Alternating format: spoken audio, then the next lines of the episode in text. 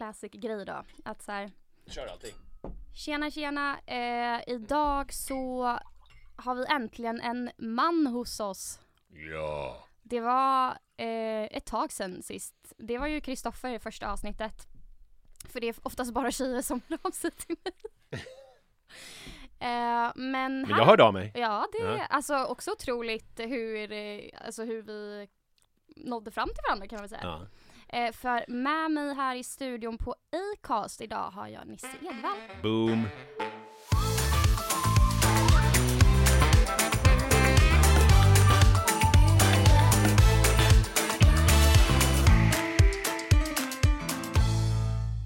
Eh, och Nisse, du är ju mycket äldre än mig. Ja, alltså.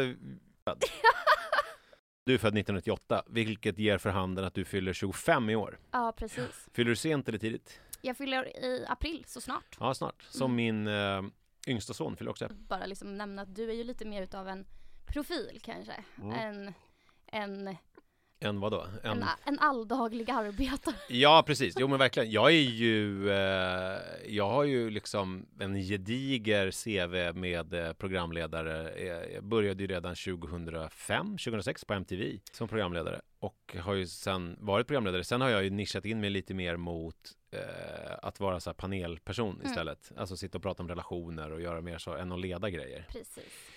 Har jag väl gjort de senaste tio åren nästan i och för sig. Och jag kan Typ. tänka mig att så här, eh, om många kommer känna igen dig Mm. så är det ju, tror jag, väldigt mycket för att du har varit som relationscoach på Nyhetsmorgon. Ja, det är ju varannan fredag, jag och Anna Bennick. Sen har jag Pappapodden, den har jag Mm. haft sedan 2013, så det är tio år nu. Ja, den har du haft jättelänge nu. Ja, tio år. Ja. Och vi tyckte ju, när vi drog igång den för tio år sedan, att det var lite pinsamt, för så här, Henrik Schyffert hade skojat om att så här, alla på Söder har en podcast, alla bara går runt så här, ja, jag har en podd. Så vi bara, shit, kan vi göra det här? Men det, ja, det kunde vi ju. Och det var jättebra. Då fick man ju lyssnare som var Alltså vi hade lyssnare som var typ födda samtidigt som du. För att de Mm. så här, lyssnade på poddar. Och så var det så här, vad finns det nu då på podd? På podd? För Ja, för det fanns inte så Nej. mycket- Så var det så här, ja men nu har jag lyssnat på Värvet och på Alex och Sigge och Hanna och Amanda och Filip och Fredrik och så bara okej, nu lyssnar jag på den här, Pappapodden.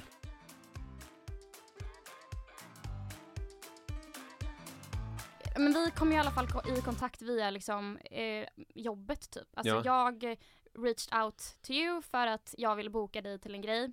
Vi connectade så i alla fall Ja, eh, och då mejlade du tillbaka mig och var också så här, hej men är- det du som är Amalia och startat en podd om Mm. ADHD? Jag, bör, jag är sådär, äh, apropå damp och sånt, Ja. jag, som jag tydligen säger, eh, så blev jag nyfiken på det och började googla som fan Mm. och då hittade jag den här äh, ADHD-podden. Mm. Och Mm. nu sitter vi här och jag frågade dig om du vill medverka och Mm. du var på och jag blev jätteglad.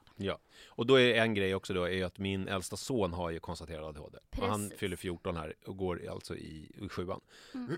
Och det är ju lite spännande för jag tittade på dina gäster, för de var ju, eftersom du är lite yngre, så var det ju ganska mycket fokus på att vara så här i 20-årsåldern och ha ADHD. Mm. Då tänkte jag det var spännande med en farbror som också eh, vi kan ju prata lite grann om min eventuella ADHD också, men Ja. som har ett barn som har och hur det är, det perspektivet. För jag tänker att även om det känns för dig som tusen år sedan du gick i högstadiet, för det gör det ju när man, det gjorde det när jag var i alla fall 25, eh, så är det ju inte så långt i tid om man tänker sig så här samhällsmässigt. Alltså det har hänt otroligt mycket eh, inom ADHD-världen och psykisk ohälsa och alla sådana diagnoser jämfört med när jag gick i eh, skolan. Jag har ju faktiskt väldigt många lyssnare som är i den åldern. Ja, Eh, och jag har ju känt att så här, jag måste ju på något sätt få fram fler perspektiv som de kan känna igen sig i. mm. Men jag kan ju inte heller eh, intervjua minderåriga. nej, det, för det är också kanske lite svårt när man är mitt uppe i det. Man är lite oformulerad och liksom Mm. Jag vet ju hur min son är. Jag menar, det är ju inte som att han, han framförallt så finns det ju också så här. Nej, jag vill inte ta min medicin. Nej, jag vill inte. Ja, eh, och jag vill inte. Jag vill inte vara annorlunda. Jag vill inte sticka ut liksom. tycker att det är skitbra att du är. Men också intressant utifrån alltså, att få in lite mer snubbar. Ja, För eh, snubbar Jag definierar vågar inte mig- skriva till mig på, in, på Instagram men och snubbar podden. vågar aldrig skriva. Det är en jättegrej det där med mäns eh, förmåga att liksom eh, prata och diskutera sina känslor och eh, Mm. framförallt sortera i dem. Sortera i vad de känner och vad man känner. Alltså att det liksom är, nu är jag arg och nu är jag glad. Mm. Eh, men sen så finns det jättemycket grejer däremellan. Eh, Där skriver jag ganska mycket om i min eh, bok som jag vill plugga nu. Eh, Livet efter 40, en guide för män. Den tänker jag är jättebra att vi promotar lite. Ja, och framförallt om din målgrupp är 15-åringar som har ADHD. Ja men det är det jag menar Ja. och liksom Jag tänker att i och med att jag liksom märkt det i vilka som kontaktar mig, absolut att det är några killar som jag ska podda med, men alltså om du jämför med allt och alla som har hört av sig så är det ju majoriteten tjejer. Ja. Eh, men att jag blir också väldigt glad när man ibland faktiskt får ett meddelande från någon kille som lyssnar på podden och säger att den gör väldigt mycket för den. Alltså jag har ju tänkt på det själv att så här, tjejer är ju mycket mer så här, kommunikativa. Det känns som att vi har lättare för att så här, prata om känslor och eh, också så här, formulera dem i ord. Mm. Det är väl ändå lite så här allmänt känt att vi typ har lite högre EQ emellanåt. Mm. Jo men verkligen. Och då blir jag så här, oj vad, vilket helvete det typ måste vara att vara snubbe med NPF-diagnos. Framförallt när man kanske inte ens eh, har fått den. Det här att här, tolka in sig själv hela tiden, kanske känna sig som ett ufo. Alltså jag fattar typ inte hur man orkar. Nej. För jag tror att det som har hjälpt mig att ens få eh, en utredning när den väl tog vid, liksom att den fortsatte var för att jag var så kommunikativ. Mm. Eh, och att jag liksom, en av anledningarna till att jag får hjälp idag och utvecklas är också för att jag är kommunikativ Mm. och kan liksom formulera vad jag känner och Mm. tänker. Mm. Men eh, då tänker jag liksom så här, hur, hur blir det då för de här små pojkarna som kanske inte kan det? Nej. Ja, de typ slåss. Ja, och det måste ju vara liksom en pers även för så här föräldrar. Eh, jag vet inte, det är bara så här, usch. Nej, alltså det är ju, och det där är ju, om man tittar sen när man blir äldre så När jag skrev boken så upptäckte jag ju att eh, om man tar andelen socialt isolerade i Sverige Mm. så är det eh, 4% av Sveriges befolkning ungefär som är socialt isolerade vilket innebär att man har så här, två kontakter per månad. Alltså Mm. med, man är man är ensam helt enkelt, Precis. jätteensam, inte bara lite så här, ja, jag känner mig lite ensam, utan man, man, man har ingen folk runt omkring sig. Och det är förknippat med, förutom att det är så här ofta är stillasittande och alla sådana där grejer, så är det också stressorer i hjärnan som eh, sätts igång när vi är ensamma för att vi är ett flockdjur. Mm. Eh, och det gör att immunförsvar och allt sånt där blir sämre för att hjärnan går upp på liksom jag vet inte om ni kommer ihåg stabsläge under pandemin när det var mycket grejer som gick upp i stabsläge. Ja. Man kan säga att hjärnan går upp i stabsläge då när den är så ensam. ja. Vilket gör att den prioriterar annat eh, än liksom hjärt och kärl och, och eh, immunförsvar och där. Mm. Och det gör att man risken för att man liksom inte bara då att man är deprimerad och ensam och typ tar livet av sig utan Mm. också att man risken att man blir sjuk och dör Mm. ökar. Det alltså, finns forskning som visar att det är farligare än att typ röka och vara alkoholist, alltså vara så här ensam. Och då är det så att om man är 55 år eller äldre och man och är ensamstående, Mm. alltså man, inte, man bor själv helt enkelt, då är 28 procent eh, socialt isolerade. Och nu jämför med den där siffran av 4 procent av totala befolkningen, så det är ganska stor skillnad. ja, det är jättemycket. Och då är det att 50 procent av alla eh, äktenskap slutar i skilsmässa. Eh, Mm. Så att många av de här männen som är ensamboende, när de är över 55, de är ju frånskilda. Och då har de ju då dålig kontakt med sina barn, dålig kontakt med sina exfruar, Mm. dålig kontakt med sina kompisar, dålig kontakt med sin familj och så vidare. Och det är ju en följd av att de eh, är dåliga på relationer, dåliga på att vårda Mm. sina relationer och liksom eh, och det funkar ju så länge allt funkar. Man har en fru och man har liksom eh, man har några kompisar som man träffar och spelar paddel med eller vad man har. Mm. Men eh, man har liksom ingen när det skiter sig fullständigt. Det här, du vet, som du tänker jag, alltså om du kommunicerar mycket känslor hela tiden, Mm. då är steget inte så långt när allt går åt helvete att du ringer till någon mitt i natten och gråter. Nej. För att du har ändå peggat upp för det. Ja, jag är alltid bra på att söka mig till någon. Alltså jag är bra på att söka hjälp. Ja. Be om hjälp också. Ja, och, Eh. men, men jag tänker, det gör ju inte, alltså du, du, du kommer ju inte från noll Nej, och ringer nej. allt har gått åt helvete. Utan det är ändå så här, det skulle man aldrig nej, göra. du kan också ringa så här, varför sa han så där? Alltså, Exakt. liksom, Små Gud, saker. ja men nu på tunnelbanan så, så, så kom han och han sa typ inte hej. Nej. Alltså vad betyder det? Nej men du vet, alltså sådana här små saker som så många snubbar tänker det är så här, fy fan vad töntigt, vad ska jag Mm. hålla på med det där för? Mm. Men grejen med det är, det är de där små grejerna som man till synes kan verka löjliga. Mm. Det är ju det som är liksom grunden för att man ska lära känna sig själv emotionellt och lära känna andra. Mm. Att man faktiskt formulerar för sig själv. Man kan jämföra med en fotbollsmatch. Att det är så här, att fotboll är så här, alla vet att när de gör mål då blir jag glad och när de gör mål då blir jag ledsen. Men sen så är det ju liksom offside-fällor, det är så backlinjer, det är djupledslöpningar, det är så här coaching, det är så här okej men nu går vi upp på, nu kör vi 4-3-3 istället. Alltså det, det är Mm. jättemycket så här grejer som är, förutom det här bara mål och göra mål och, inte, och släppa in mål. Och så är det med känslor också. Och, och de flesta män är ju så här glad eller arg. Men de vet inte liksom eh, vad som är däremellan. Och det är ju allt det där. Tittade hon på mig? Va, va, vänta, vänta nu, jag gjorde middag till alla mina barn och min fru kom hem och hon sa inte ens hej. Och sånt känner man ju även som man. Men sen så bara härbärgerar man det inombords och så växer det där och så till slut så får man ett utbrott för att man kokar över liksom. Och där är ju där är det otroligt viktigt för män att eh, jobba med det här och det, jag menar inte, min utgångspunkt är liksom inte så här, det är jätteviktigt att män är så här, känner, utan det är för deras egen skull. Jag har en annan liknelse som är om man pratar om prepping, mm. att man har konserver och grejer i källaren och sån här vevradio, du vet, och man har ovikta sedlar och man har liksom nudlar och sån här frystorkad mat och sådana. Men då ska man också ha liksom kompisar Alltså mm. bildligt talat då, som man är i källaren, som man har preppat med för när det skiter sig. Och det gör man ju på samma sätt som man måste byta ut de här konserverna och vårda det här vattnet, ja. färskvattnet, så måste man ju vårda sina relationer och man måste också våga säga hur man känner och då måste man också ta reda på vad man känner. Och det är män generellt sämre på än eh, kvinnor och därför så blir liksom större andel män socialt isolerade och liksom dör i förtid i onödan då på grund av detta. Och det är ju jävligt deppigt. Och det har ju också med ADHD och allting att göra, alltså söka hjälp.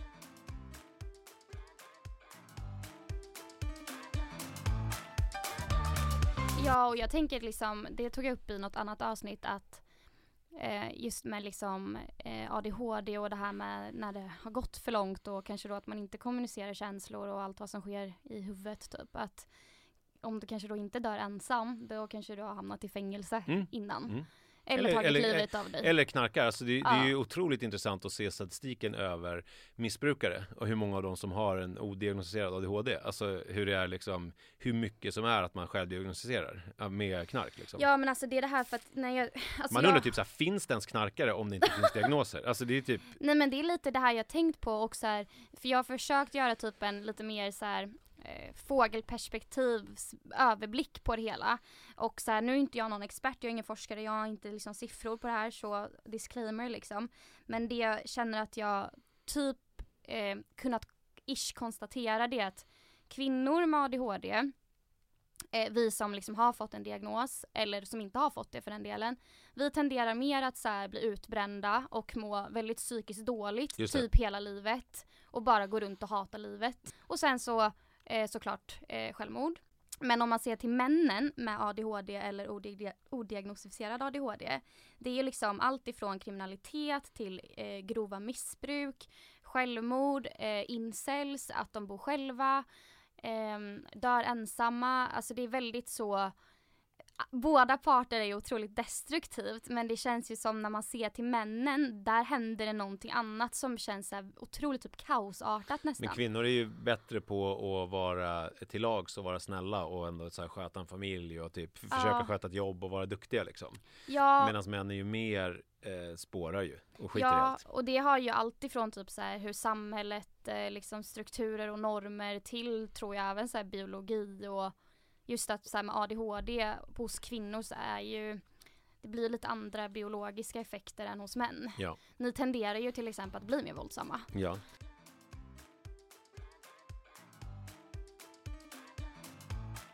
Alltså jag och mamma brukar skämta lite om att så här, varför min ADHD ändå är relativt uppstyrd. Eh, det är den egentligen inte men det kan se, se, ut så utåt. Det är nog för att jag är uppvuxen med en jättefyrkantig mamma. Mm som får panik bara det ligger en eh, kaffekopp i diskhornet. Typ. Upplevde du att det var bra för din ADHD när du var liten? Med eh, tydligheten? Både och.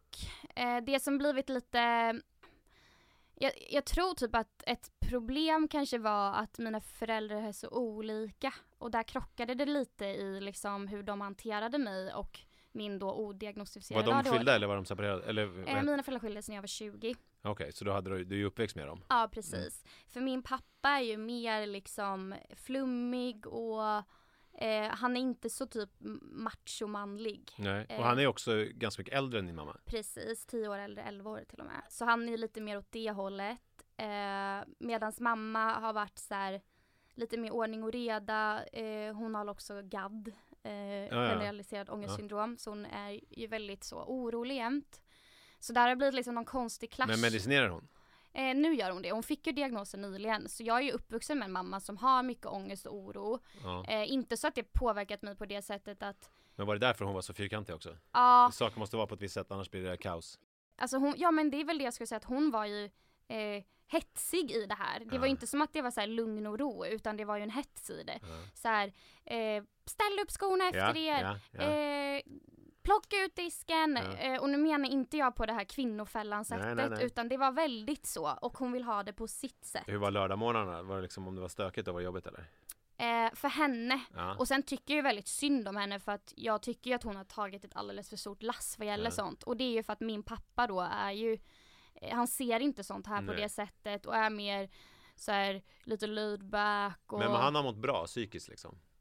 I sin, Eh, flum, i sin flummighet? Nej, det tror Nähä. jag inte. Nähä. Alltså jag, nej, gud mina föräldrar får typ godkänna det här. Nej men alltså jag skulle säga, alltså de, mina föräldrar skildes ju av en anledning när jag var 20 om man säger så. Nej men så här, min familj är liksom, Men då, har du syskon förutom, för du berättade tidigare innan, jag vet inte om vi spelade in då, men Mm. då att du har en äldre eh, syster.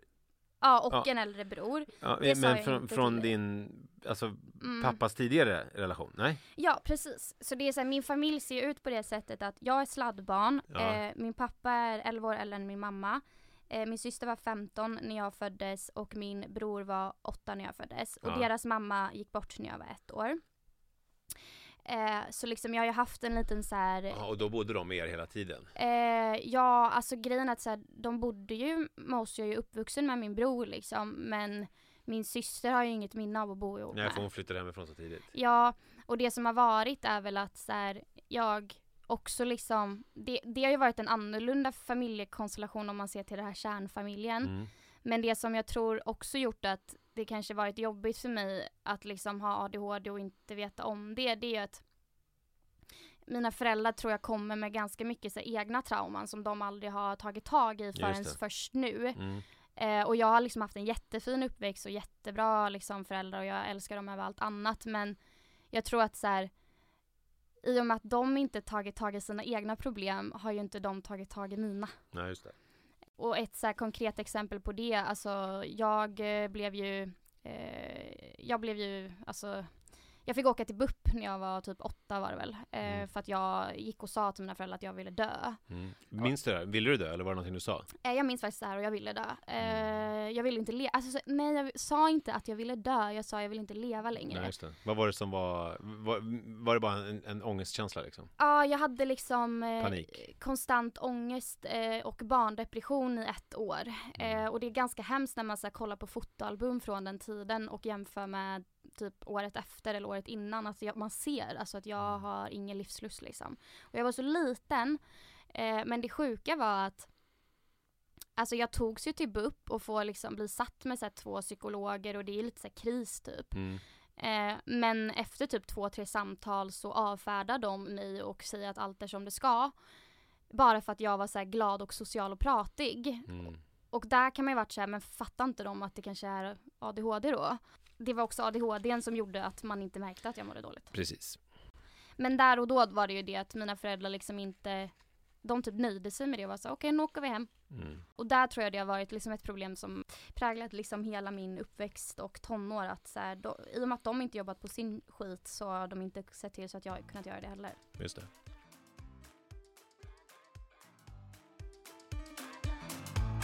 Får jag berätta lite grann om eh, min eh, sån, sån uppvaknande? För jag gick ju i skolan och jag älskade att gå i skolan, det var det bästa jag visste.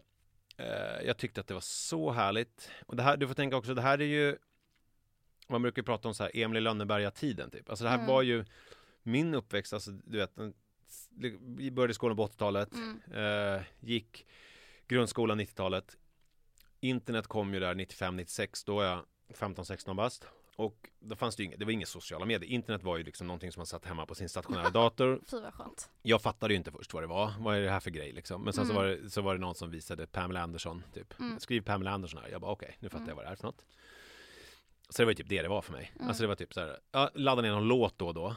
Whatever. Men då i alla fall, eh, det jag skulle säga med det var att skolan var ju då, det var ju ganska enkelt att ha diagnos. Ja. Alltså så här, för att det var om man som jag gillade, jag älskade ju skolan, jag ska lära mig saker, jag är så här nyfiken liksom. Så att så här, sitta ner i bänken, det är liksom tryggt och lugnt, det är en som pratar och lär en saker. Och jag bara loved it. Men så fort det var stökigt, alltså i trean typ så hade vi, i tvåan så blev vår fröken gravid.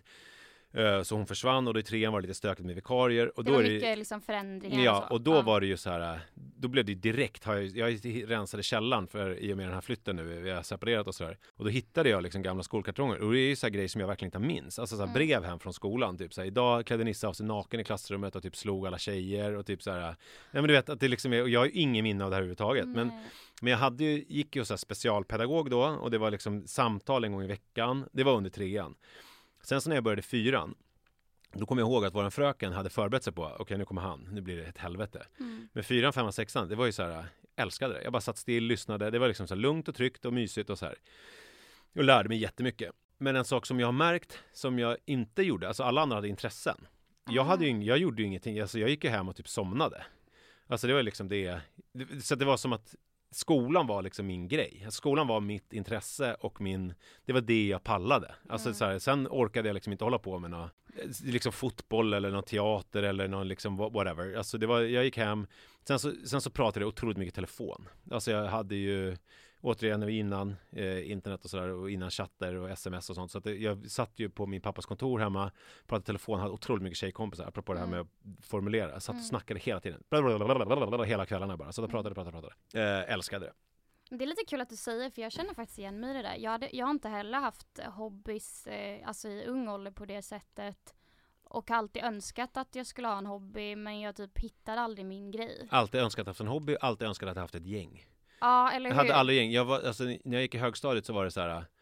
Du vet, jag, var, hade, jag hade kompisar typ en kvart, sen hoppade jag vidare. Alltså du vet, man var, man var med någon i typ, ja men så två veckor, sen så var okej tack, sen nästa. Jag Och sen, och sen samtidigt så var man ju så här i huvudet bara, men varför har inte jag någon gäng? Varför har inte jag någon liksom Mm. så här, men när jag tittar tillbaka så bara, ja, lätt att vara, vara med i ett gäng när man är när man är med någon i en vecka och sen så hoppar man vidare. Samma sak med tjejer, alltså att det var att jag var ihop med liksom hur många som helst i typ, ja men en, två veckor i taget bara, och var hur kär som helst. Alltså det var Mm. typ så här, "Ah!" och sen så bara, eh, så. Gud vad jobbigt att ha så, för det är ju verkligen, det där är ju en grej som är så sjukt så här, individuell med ADHD hur snabbt man tröttnar på saker. Mm. Men då, du måste ha haft jättejobbigt med det tänker jag. Ja, men jag hade inte det då. Jag älskade det. Ja, du bara, Jag älskade mitt liv. Alltså det var så här, hela, fram tills jag var, sen i gymnasiet så gick jag ett år hotell och restaurang. Alltså jag gick ut med jättebra betyg. Nu har ju du helt andra betyg, men jag vet Mm. inte, f- fem var ju max. mm, just det. Eh, och jag hade väl 4,3 i snitt. Alltså i, eh, i, när jag gick ut högstadiet. Och det var ju så här, med tanke på att jag hade typ inte ett godkänt i sjuan och typ hängde mest i centrum och rökte hasch och typ så här så var det ändå ganska bra. Alltså liksom att jag fixade det och älskade det. Men det där är väl också lite så här, alltså classic, eh, alltså ADHD eller diagnos överlag. Alltså livet kanske till synes verkar som att den här personen inte har någon förmåga alls, har inte sin shit together, kan inte prestera, men sen så kan det visa sig att man egentligen är superbriljant. Ja. Eh, Men jag var ju, apropå det som, jag kommer komma in till efter min son ADHD, alltså jag var ju uppfylld av en känsla av att jag var oövervinnlig och bäst. mm, Alltså för att det var ju, eftersom jag var duktig i skolan, och skolan är ju liksom allt egentligen ju, när man är i den där skolåldern. Alltså Mm. det, det är ju verkligen grunden för, mm, och i skolan jag hade liksom, jag var populär, jag var eh, duktig, jag var också snubbe. Det är liksom rätt nice att vara snubbe ju på många sätt. Man liksom satt fram, pratade mycket, ja. Eh, liksom lärarna älskade mig, jag var charmig. Alltså, så, så att jag hade ju ett grundmurat självförtroende i att så här, jag, är, jag är skitduktig. ja, och att du kunde liksom vara duktig på skolan utifrån hur skolan såg ut liksom. Ja, alltså det, det var liksom allt, allt var bra. Och sen gymnasiet och första året då gick jag hotell och restaurang, men det var ju, det sket jag i för att det var jag vet inte varför jag började så jag hade någon bild av att jag ville bli kock. Ja, något infall du fick. Ja, men, jag vet inte ens om det var ett in... Jag vet fan. Alltså jag bara såhär, men jag vill bli kock liksom. Mm. Men sen så var ju det, det var ju inte så många som ville bli kockar, utan det var ju mest så här folk som inte kom in på några andra program typ. Ja, Eh, så det var rätt deppigt, så det blev mer som ett sabbatsår. Sen började jag på en av de första friskolorna, för då hade precis den friskolereformen varit. Och i början var det ju inte så här, få en dator, eh, betygshets, alltså det var ju liksom, då var det så här, en liten skola i Haninge, det var samhällslärarna på den stora kommunala som hade gått ihop. De ville satsa på liksom, att göra en samhällsgymnasium liten. nice. Jättesvårt att komma in. Och det var jättemycket fokus på plugga. Alltså det var liksom, fast det var var väldigt så här kateder, Mm. alltså du vet, det var, vi hade hemklassrum, det var inget så här, det var inte hålla på skåp, det var ingenting, utan man hade tofflor inomhus, det var liksom, man hade typ, typ bänklock, alltså det var väldigt, alltså apropå skönt. ADHD, jag Ja. att det var så här, det var fokus på en grej, det var att lära sig saker. Sitta och lära sig, lyssna på läraren och sen så göra arbeten. Och liksom, alltså det var väldigt så här, alltså jag kan verkligen känna, jag kan tänka tillbaka på den tiden som en så här, att det nästan är som en så här varm filt bara, för att det var Ja. så mysigt, alltså det var så mysigt. Mycket struktur låter det som på ett skönt sätt. Ja, ja, ja. Det var bara, det var väldigt tydligt allting. Ja. Eh, och lärarna var ju otroligt kompetenta och duktiga inom sina ämnesområden. Och så här, eh, kunde ju fånga mig. Och sen ja, så så du fick bra pedagoger. För att Ja. ett problem kan ju vara att man egentligen har jättemycket kompetens men eh, tyvärr får en lärare som kanske inte alls är så bra. Ja. Och sen var det ju också att det var, alla var ju tysta och lugna och det var fokus på studierna. Alltså Mm. det var liksom inte så mycket annat som pockade på uppmärksamheten. Nej. Och återigen, inga mobiler, ingenting sånt. Alltså det var ju liksom det det var ju bara, man satt i skolan och sen så gick man hem och somnade lite Ja. och sen så, ja, Att ha NPF idag nu när vi har liksom sociala medier och de här sjuka notiser, Ja, ja. alltså det är sånt brus konstant. Det gör ju att man får dubbelt så mycket intryck än innan. Ja, ja, Man blir dubbelt. jag, trött, tror, jag, tror, liksom. jag tror att det Alltså dubbelt räcker Ja, inte. Nej, Men tänk dig själv, tänk dig att du vaknar på morgonen, du kommer inte ens fatta det. Tänk dig att du vaknar på morgonen. Jag hade en sån här alarmklocka, du vet en gammal Åh, klassisk. skönt. Så vaknade jag med den, sen går jag upp, sen så läste jag tidningen, eh, för att det var den som fanns, det var det som fanns att göra. Jag Läste tidningen, käkade, gjorde en macka och en kopp te, åkte bussen till skolan, hade ju ingenting då, fanns inga telefoner då, kom till skolan, satt i skolan hela dagen och lyssnade på de här grejerna och var i skolan, kom hem, eh, ja, tittade på lite TV4 typ, på så här eftermiddags-TV. Ja, och det som fanns att Ja, se. ja, det som fanns att se Ja. då på tvn. Och sen så var ju det ganska tråkigt. Och sen så typ åt man middag och sen så pratade jag i telefon med Mm. olika folk. Alltså Mm. det, det är ju så här, det är ju, och det, jag säger inte att det är så här att det ska vara så igen, för det är omöjligt. Nej. Jag säger bara att det är också det som jag är uppväxt med. Alltså, och det är ju en jättestor skillnad mellan mig och mina barn och mellan dig och mig på ett sätt. Men nu har vi chitchattat lite här ett tag eh, och vi kommer hänga med med dig då nästa vecka. Ja, så är det. Eh, Nästa vecka hörs vi igen. Ja, Mm. så ha det gött, hej! Stay tuned.